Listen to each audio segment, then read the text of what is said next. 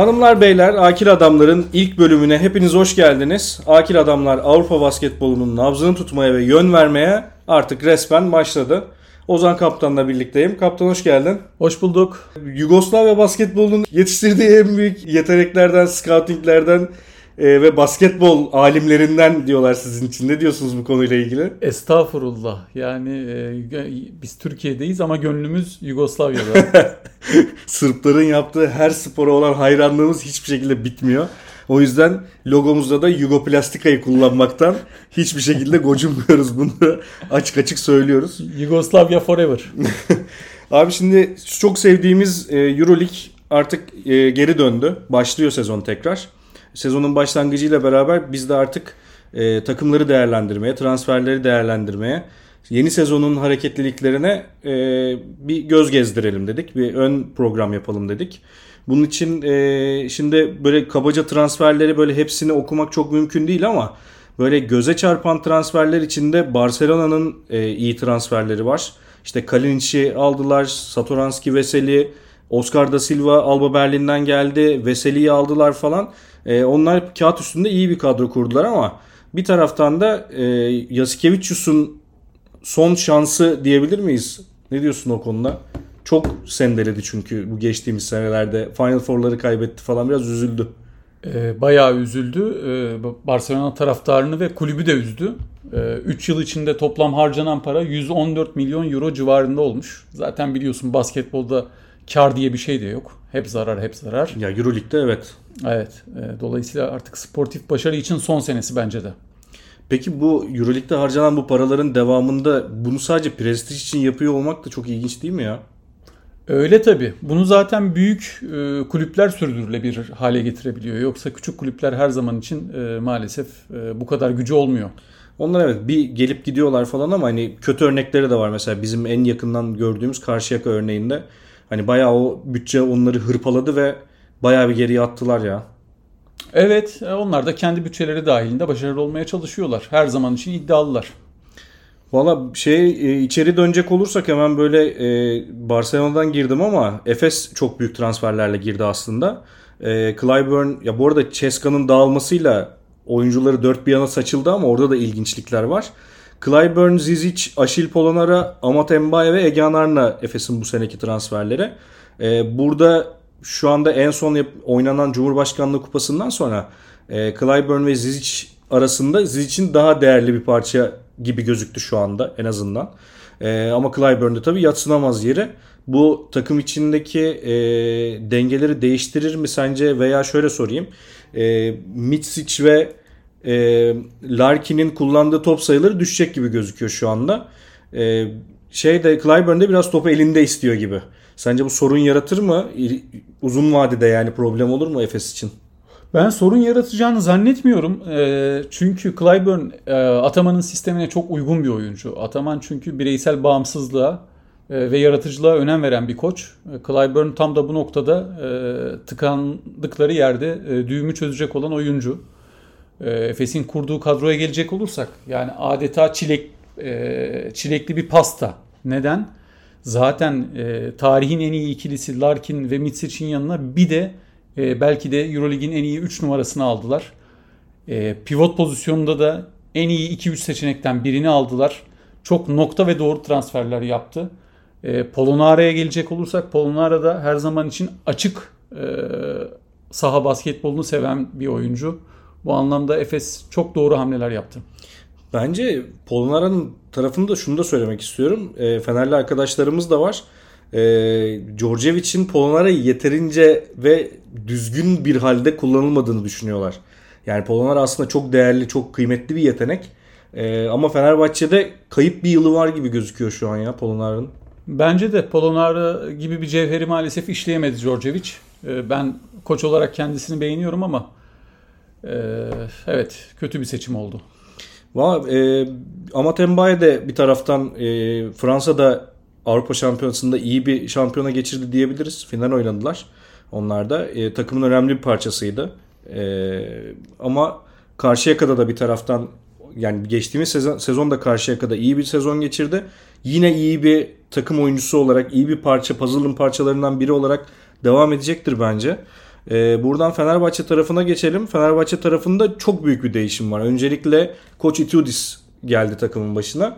Itudis de e, tabii ki koç olarak çok saygı duyduğumuz e, o Obradoviç tedrisatından geçen bir koç olarak çok kıymetli tabii ki ama yıllardır da Ceska'nın başında olmasının verdiği bir şeyi var. Üstünde böyle ceketi gibi taşıdığı bir antipatiklik var bizim tarafımızdan bu arada yani Türk basketbol severler tarafından. E, dolayısıyla bunu çabuk aşabileceğini zannetmiyorum ben ama tabii ki çok büyük bir koç ve e, çok önemli transferleri var. E, onun da ben e, en azından yani playoff'a kadar gelebileceğini şu andaki kadro yapısıyla yani görünürle en azından oraya kadar gidebileceğini düşünüyorum ama tabii sezon içinde dengeler çok değişebileceği için hani bir anda biz Fenerbahçe'nin Final Four'unu da konuşuyor olabiliriz ya da çok başka bir noktada da olabilir ama e, transferlere kısaca göz atacak olursak Nick Galates, Bielitsa, Wilbekin, Tonya Cekiri, Carson Edwards, Nigel Hayes Davis ve şey Motley ve Samet Geyik. E, bunların içinde Carson Edwards e, küçük Larkin olarak değerlendiriliyor ama çok erken konuşuldu bence. Hazırlık maçlarındaki performansı çok iyiydi ama çok erken Larkin demek için. E, Kalates kalitesi tartışılan bir oyuncu oldu sürekli. Hani EuroLeague'in en fazla asist yapan oyuncusu olsa da kalitesi hep tartışıldı. Bir yani şu en azından her sene tartışılan, her zaman tartışılan bir şut yoksunluğu var Kalin için. Ee, şöyle şey Kalin için pardon kalitesi. E, o Okay şöyle öncelikle bütçe konusuna çok küçük bir değinmek istiyorum. Bana göre 21 milyon brüt, Özgür'e göre 14 milyon net. Özgür'ün de kulakları çınlasın. Bir bütçe aslında Eurolig'in ilk 7-8 bütçesinden biri ama tabii eski o şaşalı Obradoviç dönemindeki bütçeler gibi değil. Dolayısıyla kendilerine göre daha mütevazi bir takım kurdular. E, tek tek baktığın zaman hepsi değerli oyuncular ama yine Kokoşko ve Djordjevic'in e, takımın başına geldiği gibi yine al baştan yapacaklar. Tekrar bir sıfırdan başlama durumu var. Bir türlü Fener son 3 sezondur ilerleyemiyor. Hep başa sarıyor. Dolayısıyla bu yıl Euroleague'de bir Final Four beklemek bana göre hayal olur. E, playoff'a girerlerse de bence başarılı olurlar. Nitekim e, Itudis çok zeki bir koç ve şunu söyledi. E, size sportif başarı sözü vermiyorum ama elimizden gelenin en iyisini yapacağını sözünü veriyorum gibi çok politik bir cevapla konuyu kapattı. E, Kalates konusuna gelecek olursak Kalates zaten artık e, Barcelona'da son derece sıkılmıştı ve bunalmıştı e, Saras'ın sisteminden. E, son röportajında da hatta çok cesur açıklamalar yaptı. E, sürekli baskı altında ve ne yapılacağını dikte edildiği bir sistemde oynamak çok zor benim için dedi. E, biraz daha özgür oynayacağını ve daha verimli olacağını düşünüyorum ben. Bielitsa'nın sakatlıkları ve yaşı düşündürüyor tabii. Ee, ama Wilbeck'in hala çok enerjik. Cekiri ve e, Motley bir veseli etmez. Orada biraz handikap var. E, Samet'ten de destek alsalar bile asla bir vesile seviyesinde olmayacaklardır. Carson Edwards bende de soru işareti. Hayırlısı diyorum. Valla Motley ve e, atletizmi çok etkileyici bu arada.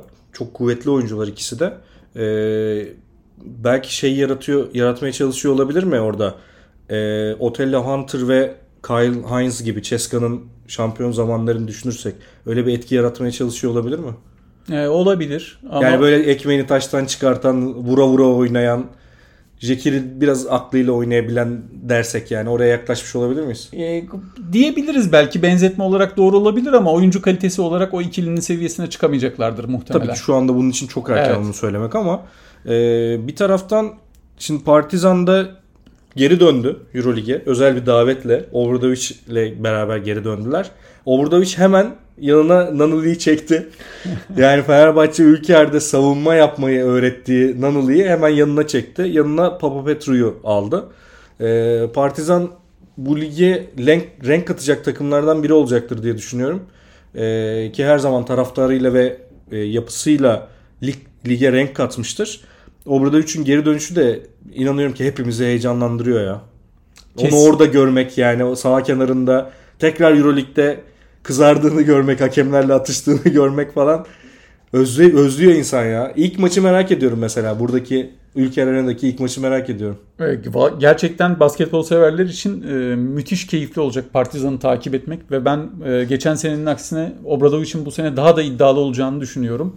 E, herkes EuroLeague'e getiriliş biçimlerini eleştirdi belki. E, çünkü ne Euro Cup'ta ne de ABA liginde ciddi bir başarıları olmadı. Buna rağmen bir wild card'la davet aldılar. Ama hiçbir şikayetimiz yok. Her zaman için Obradovic'i Euroleague'de görmek istiyoruz.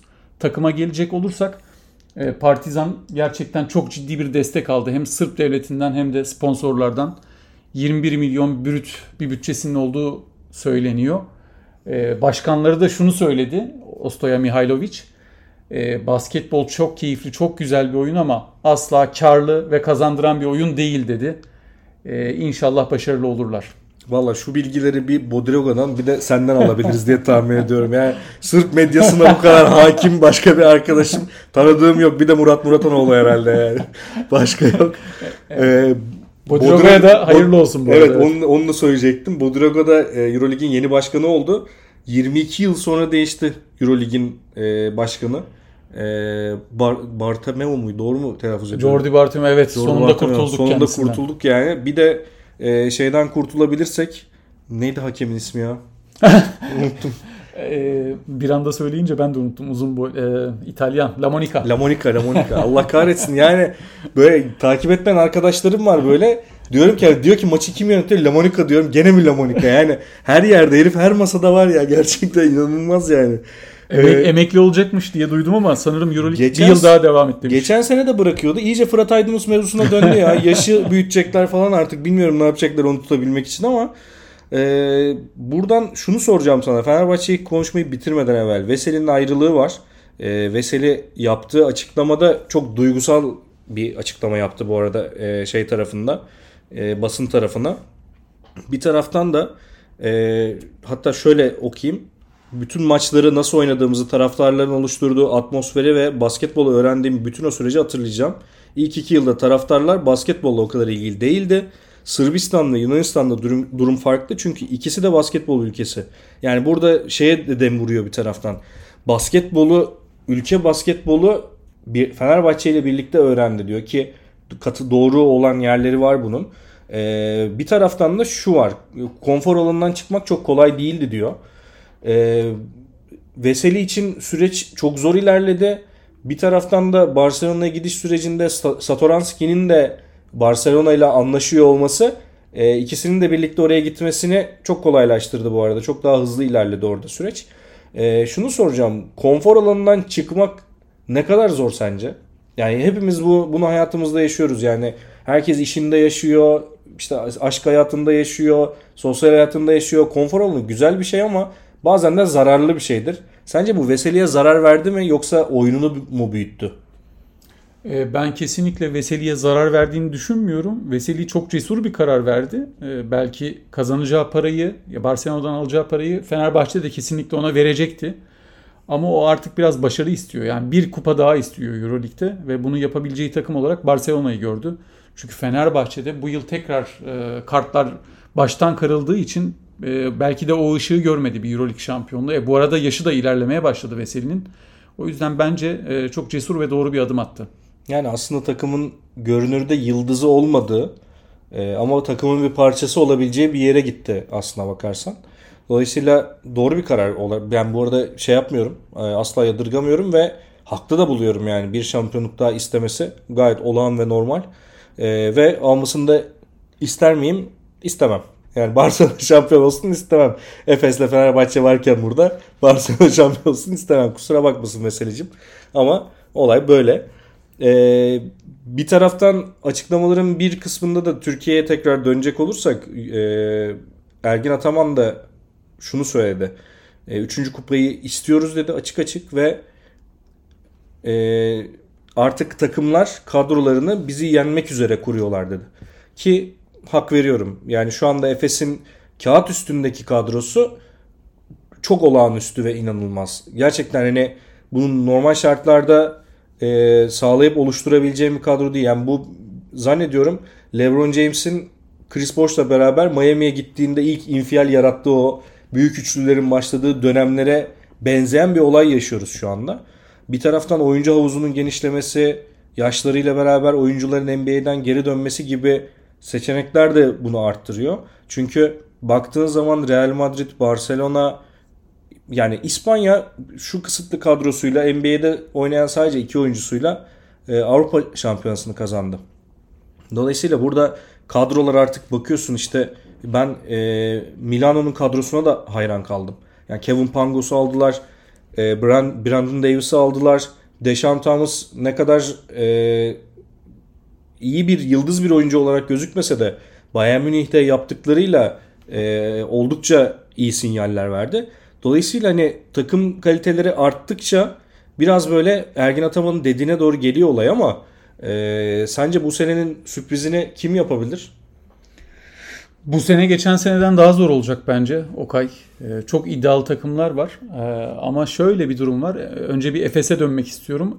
Efes artık Euroleague yıldız oyuncularının iste, gitmek istediği bir takım haline geldi. Marka değerini çok yükseltti. Eskiden belki ilk tercihleri değildi ama artık e, oyuncular ki bunun en büyük örneği Clyburn Efes'e transfer olmak, gelmek istiyorlar ve geldiklerinde belki bir şampiyonluk yaşayabilecekleri ihtimali onlara heyecanlandırıyor. Ee, inşallah bunu e, bir kez daha tekrarlarız. Üçüncü şampiyonluğu kazanırız. Çünkü modern Euroleague tarihinde üç kez arka arkaya şampiyon olan takım yok. Eski zamanlarda da bunu sadece başaran Yugos, Yugoplastika. Toni Kukoçlu dönemde üç kez üst üste şampiyon oldular. İnşallah bir ilki gerçekleştireceğiz. Ee, şunu da söyleyeyim bu arada. E, sen böyle yapacağız edeceğiz deyince yanlış anlaşılmasın. E, Ozan Kaptan gerçek bir Efes taraftarı. Yani burada taraf belirtecek olursak e, şey yani şunu söylemek isterim akil adamlarla ilgili. Biz e, aslında 5 kişiyiz. 5 arkadaşız daha doğrusu. E, sezon içinde tabii ki e, isimler burada değişebilir. Ama ilk etapta e, şöyle söyleyebilirim. Bizim e, Ozan Kaptan'la benim Efes kombinimiz var. Ee, ama Ozan Kaptan gerçek bir Efes taraftarı.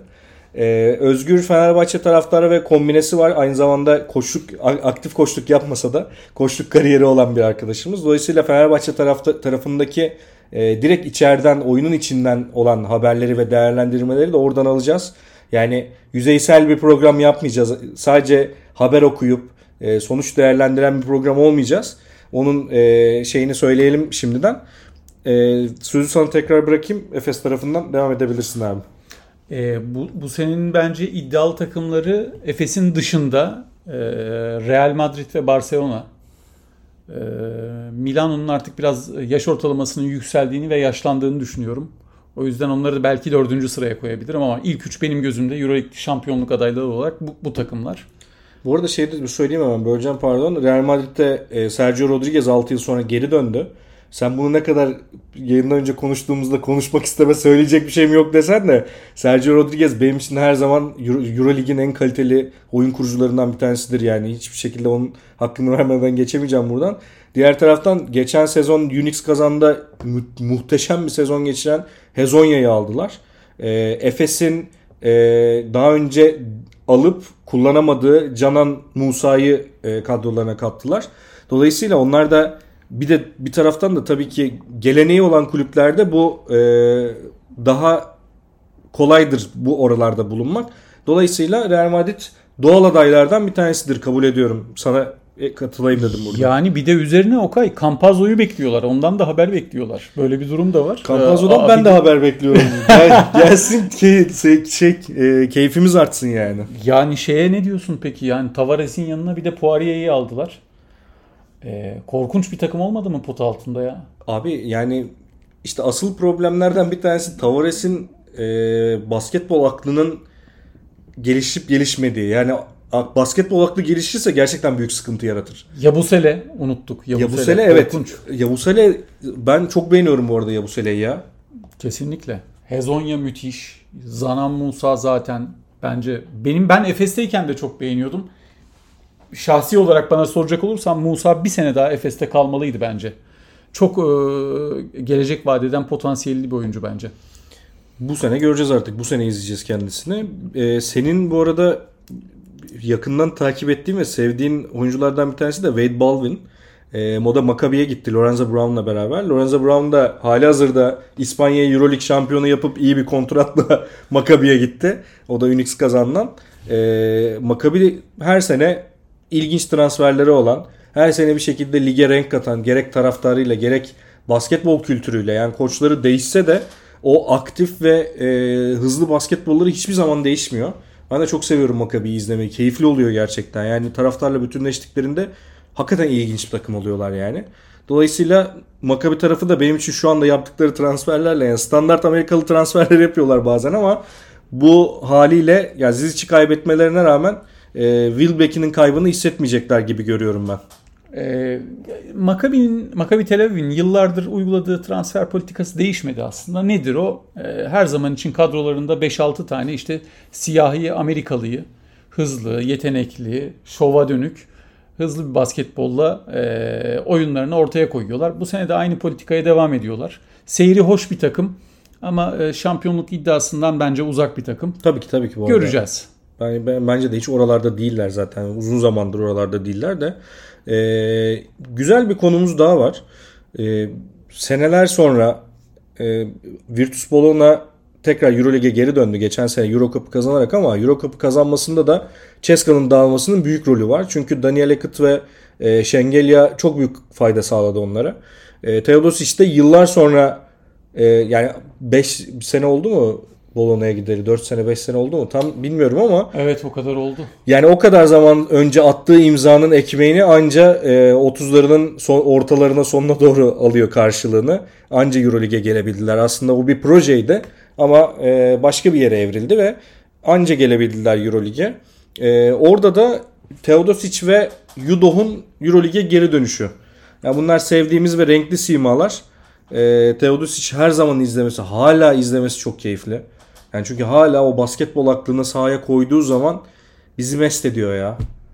Kesinlikle öyle. Teodosic'e yaşlandı falan diyorlar ama e, ben zaten e, Teodosic hiçbir zaman fiziğiyle oynayan bir oyuncu olmadı. Her zaman zekasıyla oynayan bir oyuncu oldu. Abi çok özür dileyerek böleceğim. Yaşlandı kelimesini kabul etmiyorum. Yani sen şu yaşınla o sol turnikeyi atabiliyorsan Teodosic de yapsın zahmet. Ama yani. o turnikenin asistini kim yapıyor? Sen yapıyorsun.